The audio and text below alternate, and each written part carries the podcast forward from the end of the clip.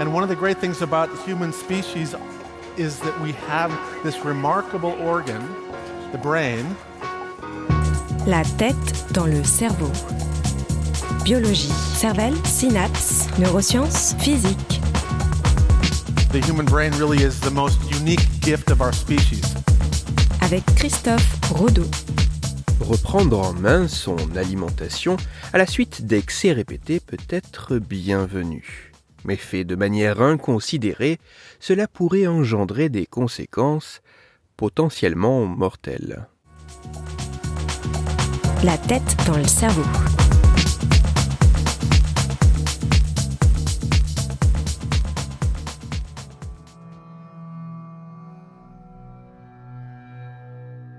Entre les repas copieux voire excessifs de Noël et du jour de l'an, ou à la suite des fêtes de fin d'année, il peut être tentant et assez judicieux de vouloir revoir drastiquement son alimentation pour des apports nutritifs plus équilibrés.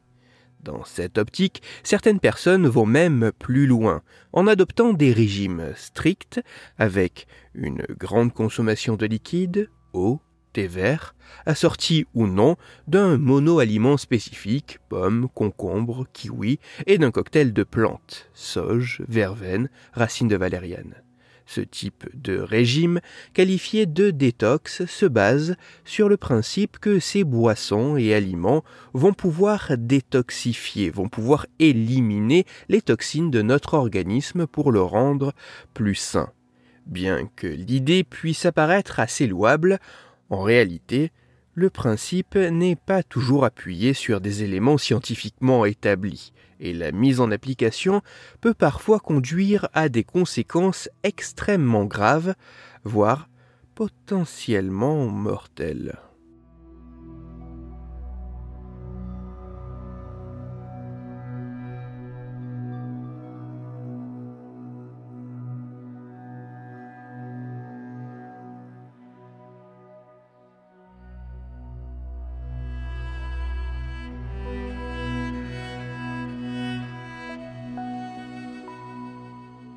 C'est l'heure de l'une de ces journées assez froides de la fin d'année et des premiers jours du nouvel an que vraisemblablement, fin 2015, début 2016, une femme de 47 ans est amenée au Milton Keynes University Hospital dans la ville du même nom, située au nord-ouest de Londres.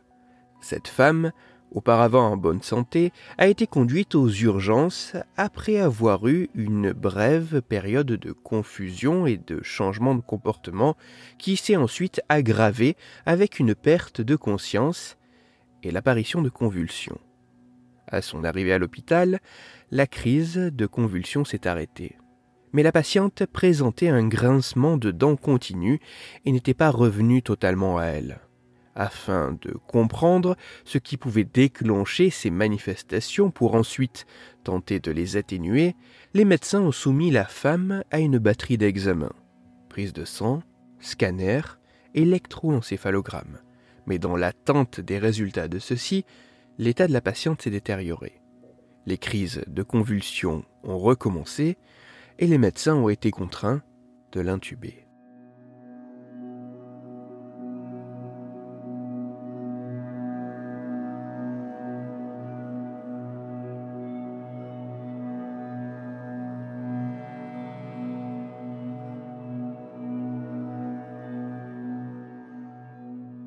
Les renseignements recueillis auprès des proches de la femme permettent d'esquisser le profil de la patiente et son état au cours des derniers jours. La femme était en bonne santé. Elle ne prenait pas de traitement médicamenteux régulier et ne consommait pas de drogue, même exceptionnellement. Dans les jours qui ont précédé son hospitalisation, elle n'a eu aucune activité sortant de l'ordinaire, mais elle a tout de même signalé une augmentation de sa soif la conduisant à boire plus d'eau et de thé sans pour autant que cela soit excessif. Durant ces mêmes jours, elle a également consommé de manière assez conséquente un mélange de plantes détox, contenant notamment des racines de valériane. Les résultats des examens revenant enfin, les médecins découvrent que toutes les constantes de la femme sont normales, à l'exception, notamment, de sa concentration en sodium dans le sang. La patiente souffre d'une assez importante hyponatrémie.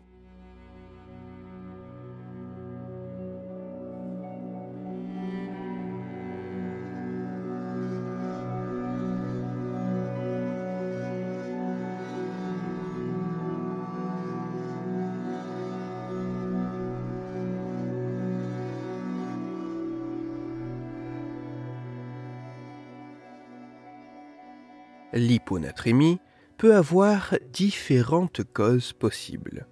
L'une d'elles peut être une importante consommation de liquide. Une fois dans l'organisme, ce très grand volume de liquide va, en quelque sorte de manière un peu caricaturale, diluer les fluides de l'organisme, ce qui force le sodium, notamment à l'intérieur des cellules, à en sortir.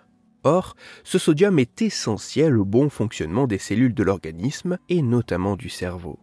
En cas d'hyponatrémie sévère et prolongée, la personne qui en souffre peut commencer à présenter des phases de léthargie qui peuvent ensuite s'aggraver avec l'apparition de crises de convulsions, puis d'un coma, et tout ceci pouvant aller jusqu'au décès de l'individu. Pour la patiente, a priori, sa consommation de liquide dans les jours qui ont précédé son admission à l'hôpital était importante, mais insuffisante pour provoquer à elle seule cette hyponatrémie. Notamment parce qu'un autre cas assez similaire avait déjà été recensé, mais sans vraiment clairement identifier les mécanismes ayant conduit à cet état. Pour les médecins, chez cette femme, l'hyponatrémie pourrait être au moins en partie due à la consommation importante de ce mélange de plantes détox contenant notamment de la racine de valériane. Dès que les médecins ont établi que la patiente souffrait d'une hyponatrémie, ils ont pu mettre en place un traitement adéquat permettant de stabiliser puis d'améliorer son état.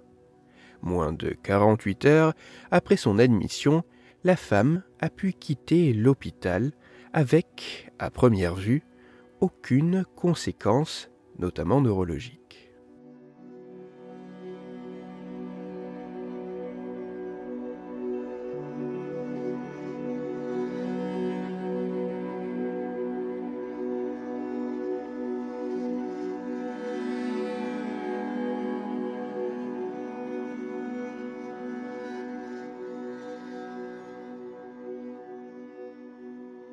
Entre les repas copieux voire excessifs de Noël et du jour de l'an, ou à la suite des fêtes de fin d'année, il peut être tentant et assez judicieux de vouloir revoir drastiquement son alimentation pour des apports nutritifs plus équilibrés. Toutefois, certaines personnes vont plus loin en adoptant des régimes stricts dont certains ont pour objectif hypothétique de détoxifier l'organisme. Or, il s'avère que même si ces adaptations alimentaires plus ou moins lourdes se basent sur des éléments dits naturels, puisqu'issus de la nature, il est important de ne pas oublier que ces produits entièrement naturels ne sont pas pour autant dénués d'effets secondaires.